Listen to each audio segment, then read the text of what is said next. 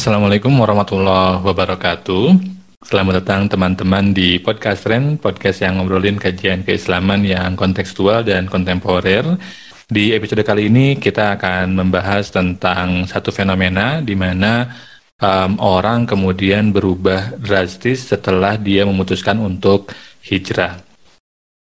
Kenapa kok orang yang hijrah bisa berubah 180 derajat?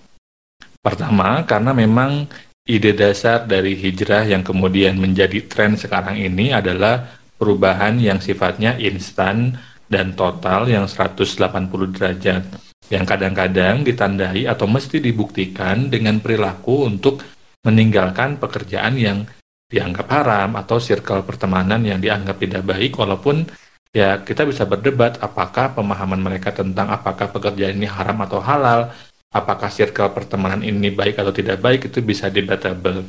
Tapi intinya adalah mereka meyakini bahwa mereka butuh untuk meninggalkan semua itu untuk bisa mengconsider diri mereka sebagai yang orang yang sudah berhijrah.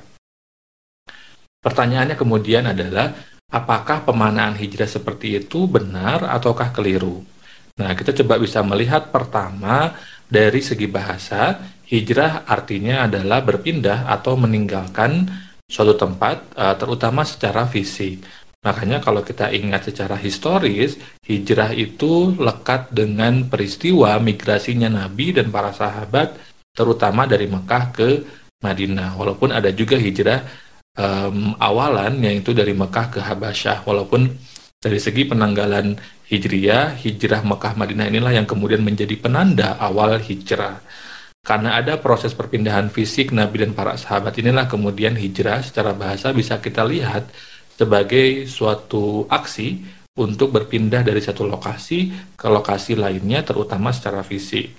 Kenapa saya bilang terutama secara fisik? Karena kita juga bisa melihat hijrah dimaknai secara filosofis sebagai sebuah transformasi spiritual atau perpindahan perubahan spiritual dari yang asalnya tidak baik misalkan menjadi baik yang asalnya kurang soleh menjadi soleh dan seterusnya. Dan ini um, bisa kita lihat dari hadis Nabi ketika berbicara soal niat yang di ujung hadis tersebut Nabi bersabda paman kat hijratuhu ila Allah wa rasuli hijratuhu ila Allah wa rasuli paman kat hijratuhu ila dunya yusibuha awi imra'atun wajuha hijratuhu ila ma hajaru ilai kata Nabi kalau orang yang berhijrah kepada Allah dan Rasulnya, maka dia mendapatkan apa yang dia tuju dalam hijrahnya. Kalau dia hijrah karena perempuan, karena harta, karena e, orang, karena pekerjaan misalkan, atau karena pasangan, maka dia akan mendapatkan apa yang diinginkan.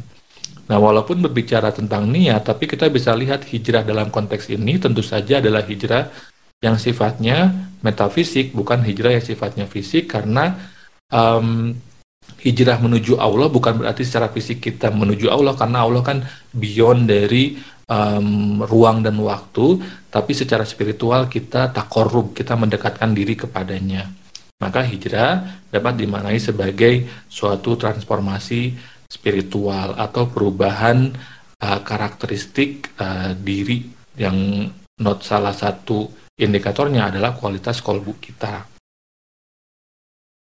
Nah, kedua, um, berbicara soal perubahan itu sayangnya adalah perubahan yang drastis karena dia sifatnya instan dan total sekaligus dalam waktu yang cepat, maka kemudian kadang-kadang saya melihat ada kecenderungan untuk orang yang berhijrah itu terjebak dalam sikap judgmental. Dia kemudian jadinya memandang orang lain yang di luar circle orang-orang yang hijrah sebagai orang yang kurang islami karena mereka belum terlihat bertransformasi, terutama secara tampilan luarnya.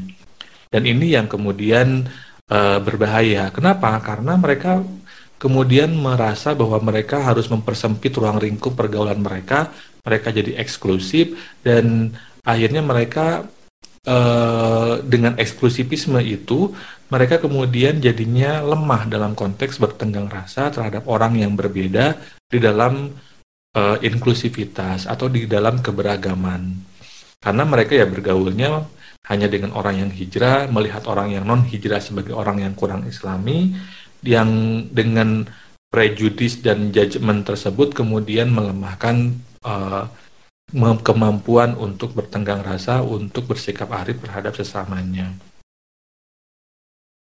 Nah, padahal kalau misalkan kita lihat di Madinah, Rasulullah sebetulnya tidak bergaul secara eksklusif dengan para sahabat. Malah yang ada justru dibaurkan antara berbagai latar belakang sosial ekonomi, kultural, keagamaan, dan seterusnya, seperti bagaimana Nabi secara inklusif bergaul dan merangkul orang-orang Yahudi, Nasrani, dan Badawi, yang semuanya tujuannya untuk membangun Madinah yang madani, yang dia memastikan orang merasa diperlakukan secara adil begitu. Dan tentu saja itu tidak tidak membuat Nabi menjadi um, kehilangan kenabiannya atau menjadi kurang saleh, tapi justru itu menunjukkan kesalehan Nabi, kekuatan Nabi uh, dalam upaya untuk mewujudkan akhlak Islam dalam konteks masyarakat yang beragam, yang ada uh, di sana kredo untuk la ikroha fiddin, tidak boleh ada paksaan dalam beragama dan bahwa lakum dinukum waliyadin. Nah, ketiga berhubungan dengan uh, hijrah yang sifatnya drastis ini adalah uh, penting bagi orang-orang yang hijrah dan bagi kita yang melihat fenomena ini untuk mengingat bahwa dalam konteks hijrah sebagai transformasi spiritual, kita harus ingat bahwa harus sadar bahwa hijrah sebetulnya tidak selesai dengan sekadar ganti pakaian uh, karena hijrah adalah proses panjang seumur hidup dia tidak selesai dengan hanya uh, kita berpindah sekali. Jadi tidak karena saya selalu menekankan kesalehan itu bukan sifat tapi karakteristik yang harus terus diperjuangkan setiap waktu. Kita bisa saleh hari ini, bisa kurang saleh dalam beberapa detik ke depan begitu. Dan kita harus memperjuangkan itu sepanjang waktu. Jadi salah kalau ada orang yang berhijrah kemudian merasa sudah selesai upaya taubatnya, upaya transformasi spiritualnya. Kemudian yang kedua yang juga tidak kalah penting adalah hijrah juga tidak boleh dimaknai untuk uh, sebagai sikap yang meninggalkan inklusivitas menuju eksklusivisme uh, karena itu justru akan menjebak kita dalam uh, stereotyping orang lain, dalam prejudis, dalam merasa diri lebih benar atau paling benar, yang padahal itu adalah uh, yang itu padahal kontradiktif dengan semangat hijrah. Ya, karena hijrah seharusnya proses transformasi diri, perbaikan diri seharusnya adalah proses untuk menaklukkan hawa nafsu di dalam diri sendiri. Jangan lupa untuk terus dengarkan atau tonton uh, podcast Ren di YouTube maupun uh, Spotify. Kita akan mendiskusikan membahas persoalan-persoalan lainnya. Kita akan sama-sama belajar uh, kembali. Uh, terima kasih. Wassalamualaikum warahmatullahi wabarakatuh. Wassalamualaikum warahmatullahi wabarakatuh.